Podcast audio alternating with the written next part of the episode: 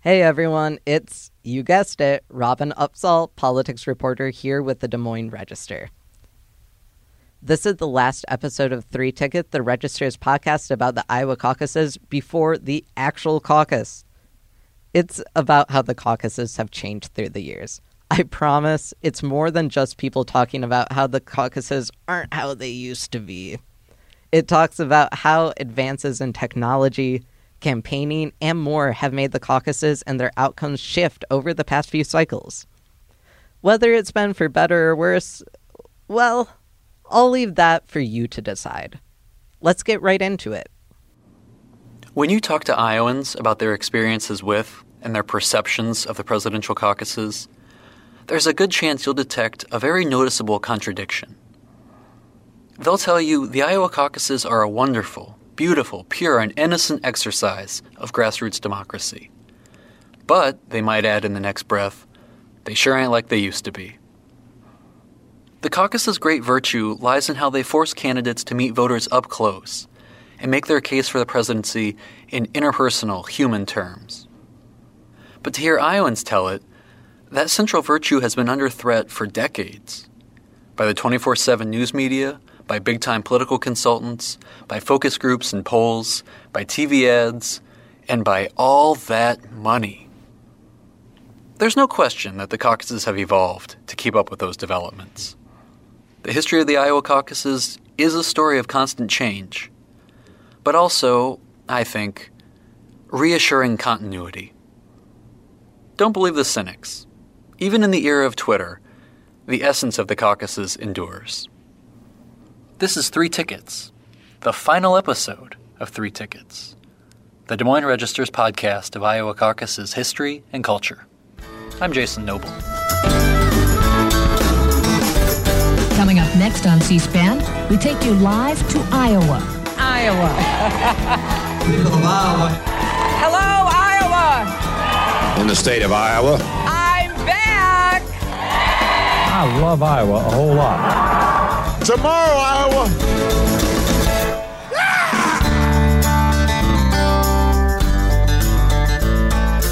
In this series, we're meeting the people and hearing the stories behind Iowa's first in the nation caucuses. The pretty amazing but sort of absurd political contests that have inaugurated the presidential nominating process for the last five decades. This episode is all about change and continuity in the caucuses. And it just so happens that I found one guy whose experience almost perfectly sums up that decades long evolution. His name is Joe Trippi. That's what I'm saying. I'll, overall, I love the place. No, Trippi is a political consultant whose resume encompasses everything from a couple of San Jose City Council races in the 1970s to Goodluck Jonathan's 2011 presidential campaign in Nigeria. He's a Democrat, but even in Democratic circles, he's got a bit of a reputation. One source I talked to called him a mad scientist. Another referred to him skeptically as this trippy character. I met him one morning at a Hyatt hotel in Washington. When I found him, he was pacing around the lobby, talking excitedly into the biggest cell phone I've ever seen. Over a span of about 30 years, Trippi played a role in five Iowa caucuses. And without even meaning to, he told me three stories illustrating how the caucuses have changed and how they haven't over the decades. For Trippi, it all starts with Ted Kennedy's candidacy in 1980. Uh, first experience would have been uh, November of uh, 1979. Uh, I headed out to uh, uh, Iowa, uh, ran uh, Jones County, Iowa for Senator Kennedy uh, in the insurgent race against uh, Carter. Trippi was a lowly organizer for a single county on a campaign that ultimately got crushed on caucus night. But his stories out of Jones County are exemplary of the early Iowa caucuses campaign. Well, back then, and I, I mean maybe in still some parts of Iowa, back then, if uh, the caucus was going to be held in some of these small towns, held in a private residence, uh, sometimes there isn't a whole lot else. There isn't a public building. Uh, Now, we've talked about this before. Usually, caucuses are held at libraries or schools or community centers. But in the absence of such a public space, they can be held at someone's house. That evokes a very Norman Rockwell image, doesn't it? a rural farmhouse opening its doors on a cold winter night for the good of democracy. Sure, but what if the farmer living there supports Jimmy Carter, and you're trying to turn out people for Ted Kennedy? That's exactly the problem that cropped up for Joe Trippi in Jones County. One of the rural precincts was hosted at the home of an old farmer named Jimmy Hogan, and Hogan was a Carter man. You know, people wouldn't go to the caucus if they knew, you know, Jimmy's house is, you know, it's Jimmy's house we're all going to, and he's for Carter. Uh, it was not the neighborly, polite thing to do. It wasn't. A big part of Trippi's organizing effort then was simply convincing Hogan to welcome Kennedy people into the caucus. You know, you often had to get the uh, try to get the the place where the caucus was going to be held, get that person, in this case Jimmy Hogan, to to put out the word it was okay to come to his place if you were against his guy. Some wouldn't do that because they don't want a whole bunch of Kennedy people showing up. But And it wasn't as simple as just asking. milked his cows um, to try to get permission to come to the caucuses and, and you know. Wait, and what? People. But Jimmy did after like I milked his cows for a couple weeks. He finally, I guess, thought I did. Yeah, proved myself. Had done enough penance, and uh, and he would uh, he would get uh, would would uh, put the word out, and that made things a lot easier. You heard that right. In the winter of 1980, Joe Trippi had to milk an old Jones County farmer's cows to win permission for Kennedy supporters to attend the Iowa caucuses. Let that sink in. I related this to a colleague in the newsroom, and he warned me not to over-report the story, by which he meant don't go looking for the facts, because they might get in the way of a great story. Still, I had to know. Could this be true? With some help from the current Jones County Democratic chairwoman, I turned up a James F. Hogan in rural Monticello. And I gave him a call.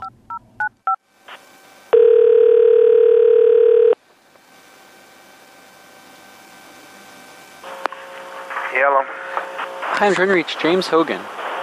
this is Jim Hogan.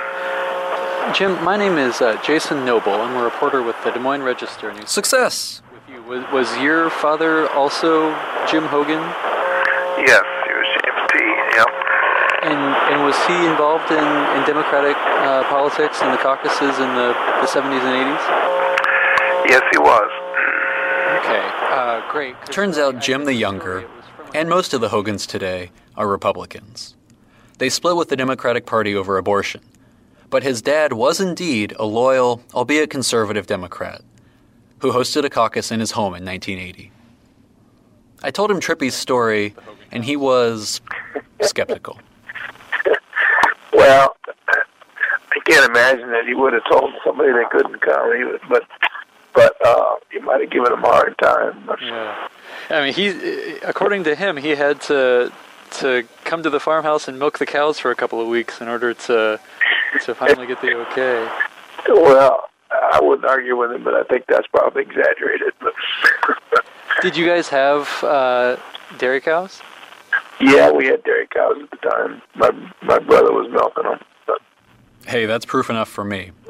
The younger Jim Hogan told me he was living just down the road and farming with his father in 1979 and 1980. He's sure he attended that caucus, although he doesn't recall it specifically. He said he does remember Ethel Kennedy coming by for tea one day, and a group of Kennedy supporters trying to make their case in the Hogan family kitchen. yeah, yeah, I can remember. I can remember some of uh, uh, Kennedy's Kennedy supporters or people that came along with him standing in the kitchen, and I was there, and um, they thought that that Carter could could uh, order bombers to come over Iowa and bomb us, and we'd still be for him. I can remember that comment. Like I said, Carter crushed Kennedy in the 1980 caucuses, taking 59% of the delegates. Kennedy even lost in Jones County, although Trippi says he beat expectations.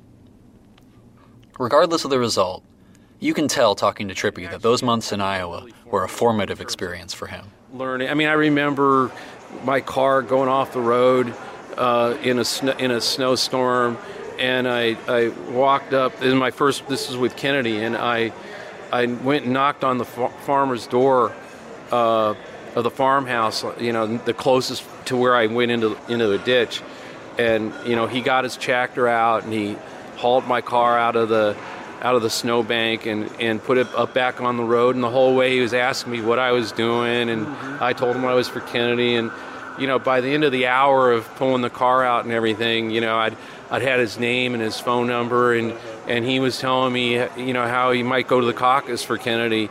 Uh, I seemed like such a good kid, and uh, and so that was like my first experience with how um, remarkable Iowans are, neighborly and and, and and and all that, but also how the one-on-one communication um, was so important. And I, you know, I, I often joke about, you know, from that point on, you know, how could I put my car into a ditch so I'd have an excuse to talk to another farmer about Ted Kennedy?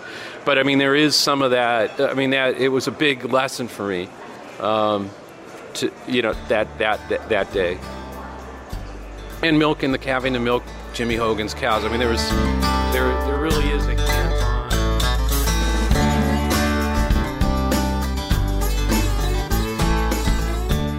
Let's jump forward to the 1988 campaign and the next evolutionary step in the caucuses.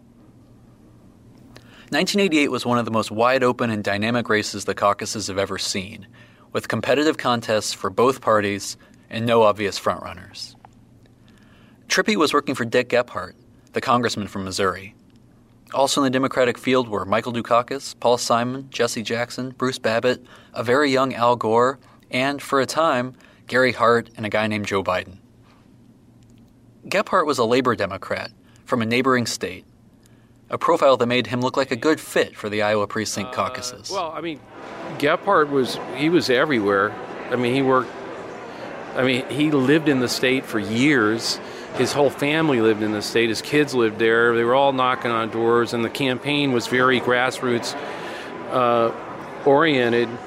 Uh, but we were dead last with a, about a month left to go. We after the Bible of Caucus History, Hugh Winebrenner and Dennis Goldford's book, The Iowa Precinct Caucuses, reports that Gephardt spent 148 days campaigning in Iowa, the equivalent of about five months. That's a caucus record to this day. Gephardt's mother famously had even taken an apartment in Des Moines. And yet, he was going nowhere. We, after spending years there, we were at seven points in the uh, Des Moines Register poll.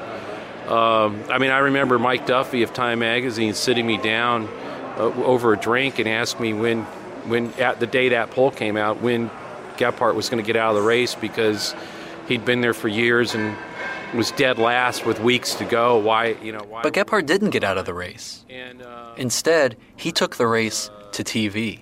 where TV was probably the most important thing we did that in that campaign.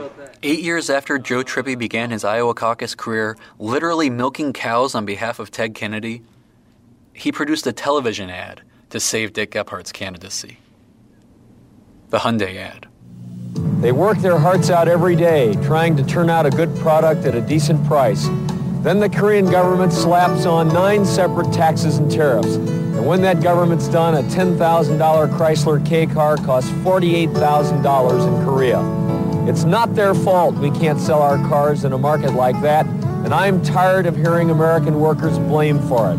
I've been criticized for my trade policy, for saying it's time to open up markets push down trade barriers like those Korean taxes and tariffs. The Gephardt Amendment calls for six months of negotiation. If that doesn't work and I'm president, we have to walk away from that table. The Koreans will know two things. They'll know that we'll still honor our treaties to defend them, because that's the kind of country we are. But they'll also be left asking themselves, how many Americans are going to pay $48,000 for one of their Hyundais? It's your fight, too. Vote, volunteer, contribute. Dick Gephardt. It really doesn't even sound all that impressive now, does it? And I can tell you it's not much to look at either. It has exactly the production values you'd expect from a political TV ad made in 1987. But it was the right message at the right time. Should be anyway. I mean, it was an ad that uh, really uh, explained Gephardt's trade policy in a very visceral way, particularly to auto workers and Iowans. They got it when they saw that ad. Uh, and it caught fire. And man, it was amazing because in a matter of a week or two, we went from dead last to first place, catapulted past uh, Paul Simon and Mike Dukakis. It's important to remember that running TV ads was a big gamble in the caucuses. No one had really done it prior to 1988 because it's frankly an expensive and inefficient way to reach caucus goers. When you go on TV in Iowa, you're paying to reach 3 million people, of which only about 125,000 actually turned out for the Democratic caucuses in 1988. But do you know what happened next? Dick Gephardt won the Iowa caucuses, taking 31% of the delegate equivalents in that crowded field. I'll be the first to tell you that Iowa's great virtue is its grassroots, person to person political environment. But Gephardt in 1988 proved that mass media matters too, and it can be a game changer. That 31% share of the delegates, by the way, was four and a half points better than U.S. Senator Paul Simon in second place. Michael Dukakis, who went on to win the nomination, took third. Trippi's still upset about that. Um, and that's another one, though, where Dukakis goes out and says he won the bronze and somehow got away with that. You know, right. you know, it's like what, you know, dude, we just came from last place and won, and and we got a big lift out of that. I don't mean that, but it was like kind of like, wait, how's the guy in third get the press to fall for that?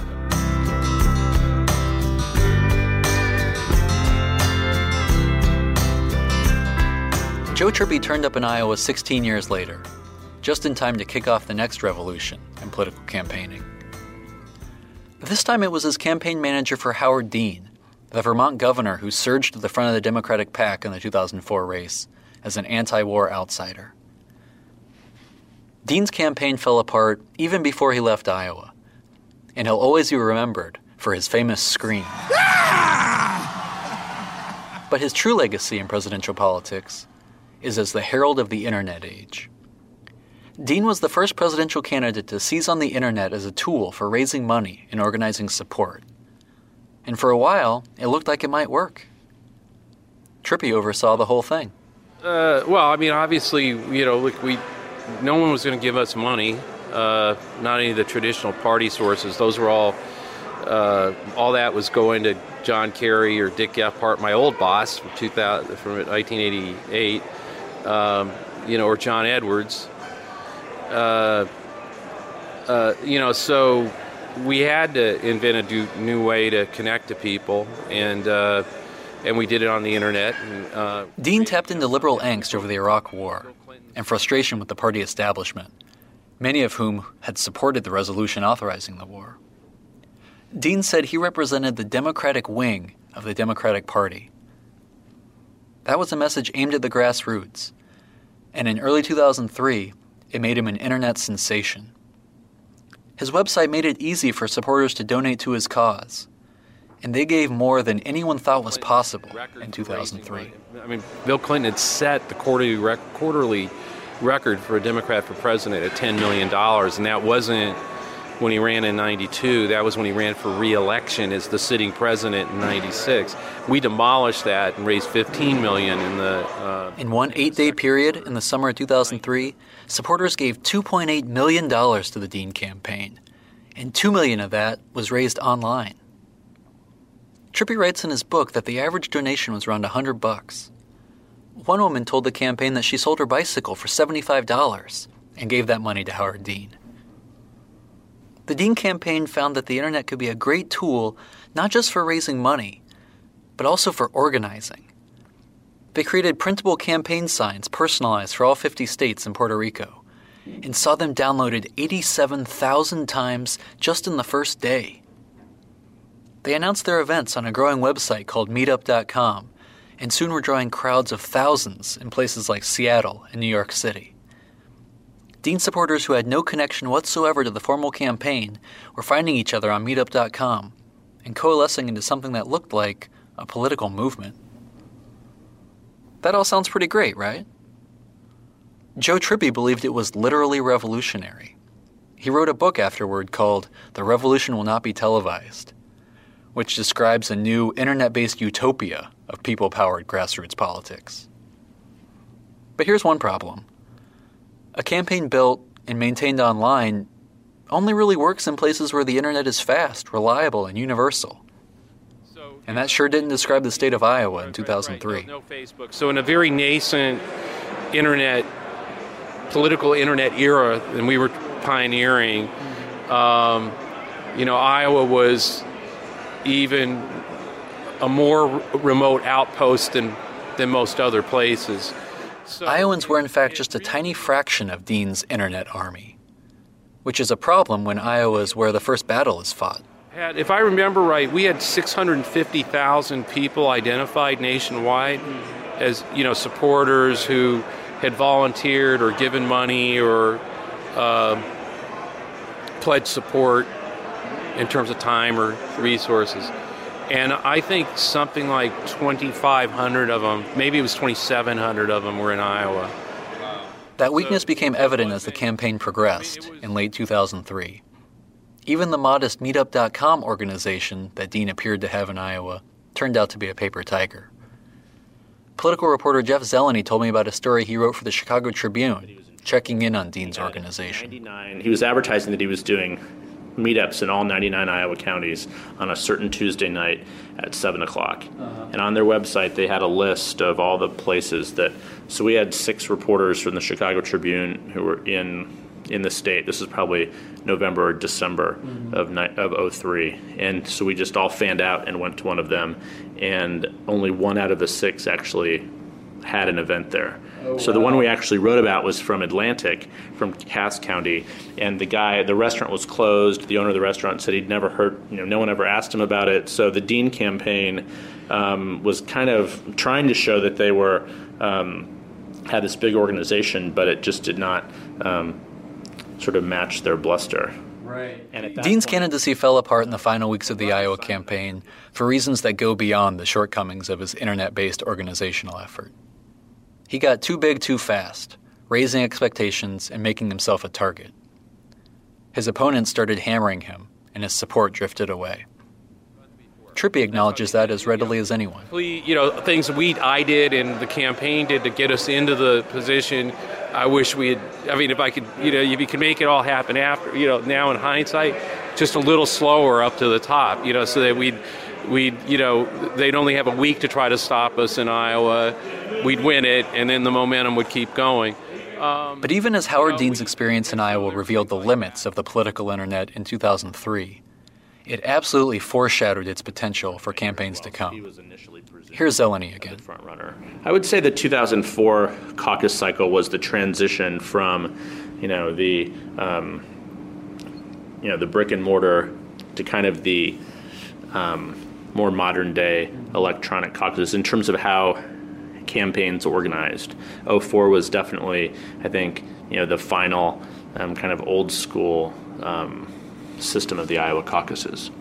Trippi isn't exactly modest about his role in this shift. No, I mean, look, there's no doubt we changed everything. I mean, we were, I keep saying we were the Wright brothers, and the Obama campaign was the Apollo project. I mean, we were the Wright brothers was doing it with, you know, you know, with this little dinky propeller and a, you know, and, and, and a little bit better than a rubber band.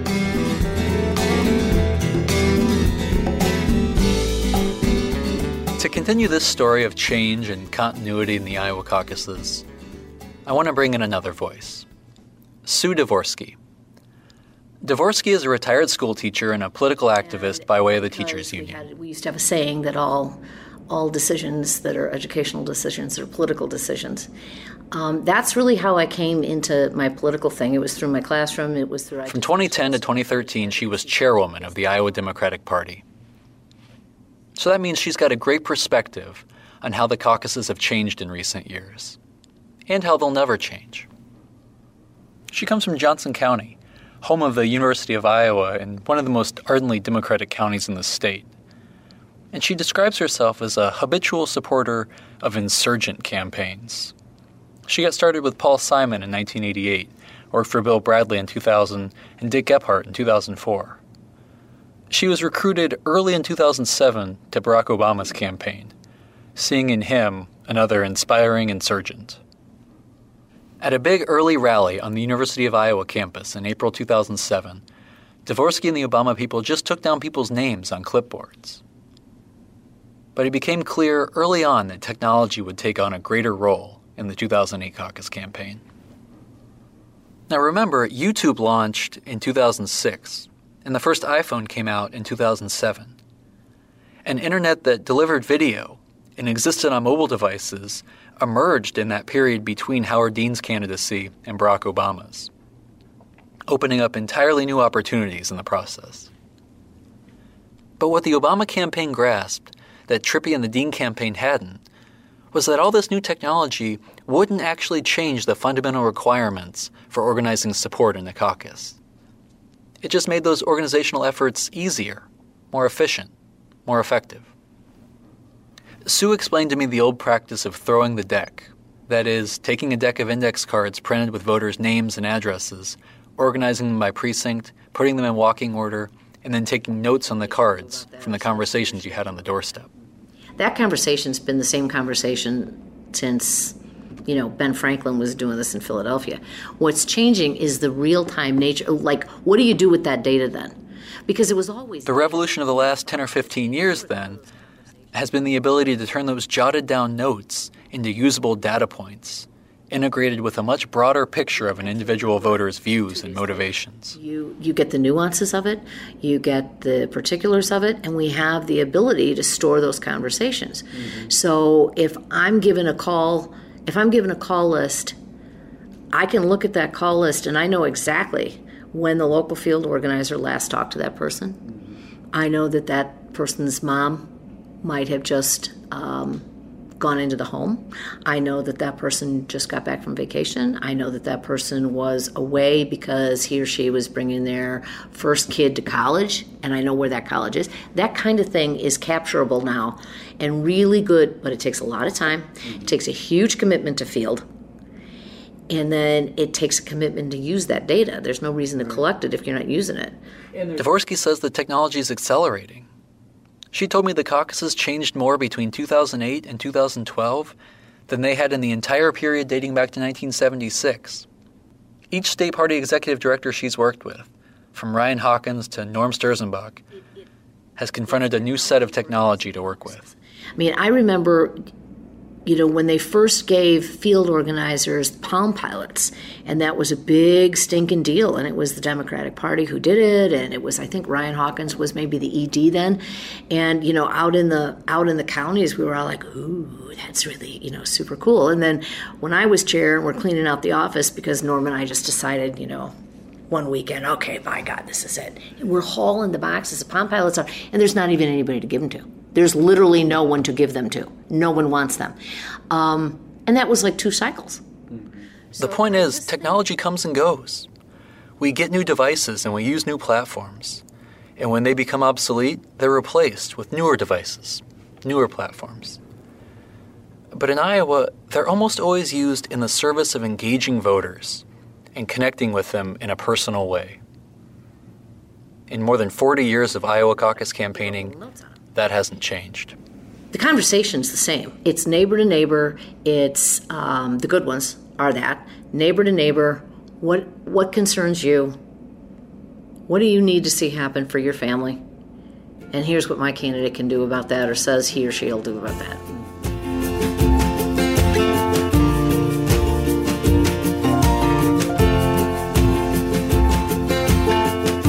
That's all I've got on change and continuity in the Iowa caucuses. But while I've got this Joe Trippi audio queued up, should we maybe talk about the Dean Scream? the Scream is an absolutely iconic moment in the history of the caucuses. One of those clips that will forever be associated with the presidential contest here.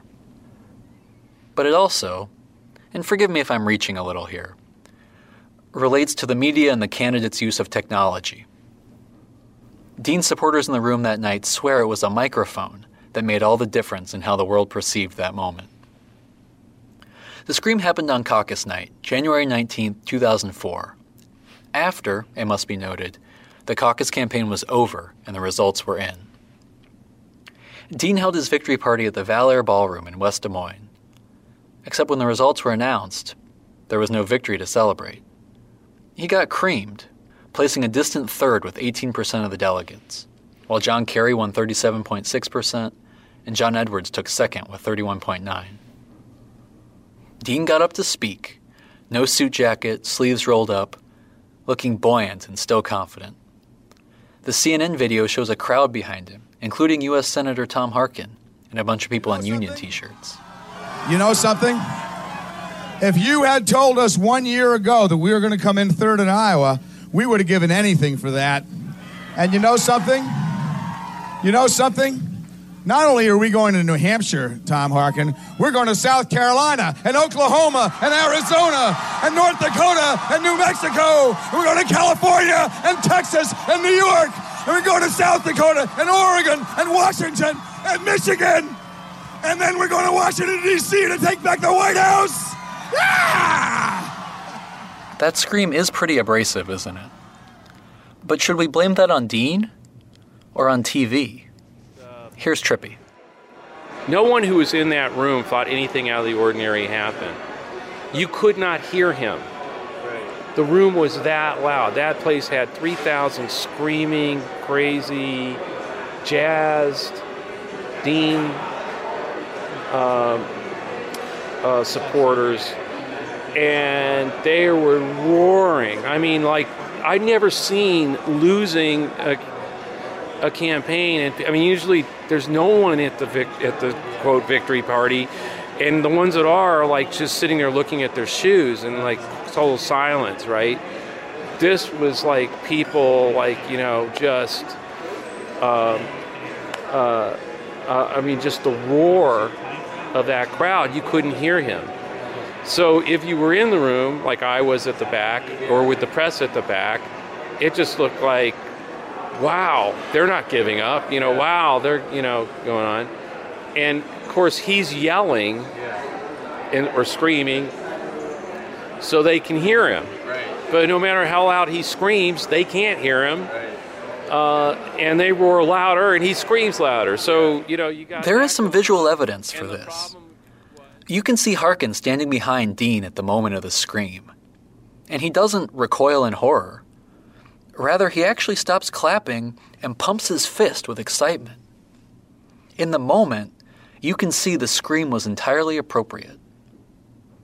The problem was that microphone in Howard Dean's hand, the one running to a mult box and feeding his voice into the TV cameras that were broadcasting the scene out on national television. That was a unidirectional microphone, and it wasn't capturing that crazy jazzed crowd of Dean supporters if you were watching on TV, that mic did not pick up the crowd noise. The TV stations were not pumping the crowd noise into the on TV. In other words, they, they were just, hey, you know, they were sitting there with the microphone. And so all you get is this guy who's screaming, I mean, who's, who's you know, yelling with no crowd, essentially no crowd noise, not like what was really happening in the room. And now I've talked to people who stage political events and know about these kinds of audio video issues. And they say essentially the same thing. It really was the mic, or the overall amplification setup, that made the scream sound so ludicrous. Still, it sounded ludicrous, and it was replayed endlessly in all its ludicrous glory ah! On cable TV in the following days and was a running joke on the late night shows. Dean placed second in New Hampshire eight days later, and he quit the race a few weeks after that. According to Trippi, the scream was significant and ultimately fatal because it reinforced an existing negative perception of Dean. All, I mean, you can get into all these after the fact, who shot John, and but you know, the you know the reality is, yeah, there was a caricature of Howard Dean that he was bombastic and you know it's and the other campaigns were saying like you, you know he's he's he's too radical he's too you know and then at the same time and then you give them you give them the ammo right i mean that's what president that's what running for president's about you don't give them the ammo and if you do you ride out the storm and Joe Trippi's been a part of five Iowa caucuses. He even came back and did it again after the Dean campaign. And every time it's over, he tells himself the same thing. You can tell me I could say the same thing about Iowa, and I could say the same thing about the entire presidential experience. At the end of every presidential campaign I've ever been involved in, and at the end of every caucus campaign, I can honestly tell you and have said, wow, that was the greatest experience of my life. And the very next sentence would be, please God, don't ever let me do that again. I'm Jason Noble, and this is the Des Moines Register's Three Tickets podcast.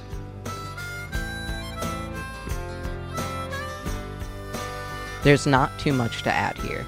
Sue Dvorsky worked for Hillary Clinton's 2016 campaign as the Women's Engagement Director for both the caucuses and the general election. She decided to endorse U.S. Senator Kamala Harris and work with her campaign in the 2020 cycle. As of December 2019, after Harris left the race, Dvorsky has not endorsed another candidate. Before we end, I want to make sure I thank everyone who helped us with this episode of Three Tickets. Thank you first and foremost to Katie Akin, the producer of this episode. Thank you also to Rachel Stassen-Berger, politics editor at the Des Moines Register, Paige Windsor, our news director, and Carol Hunter, the paper's executive editor.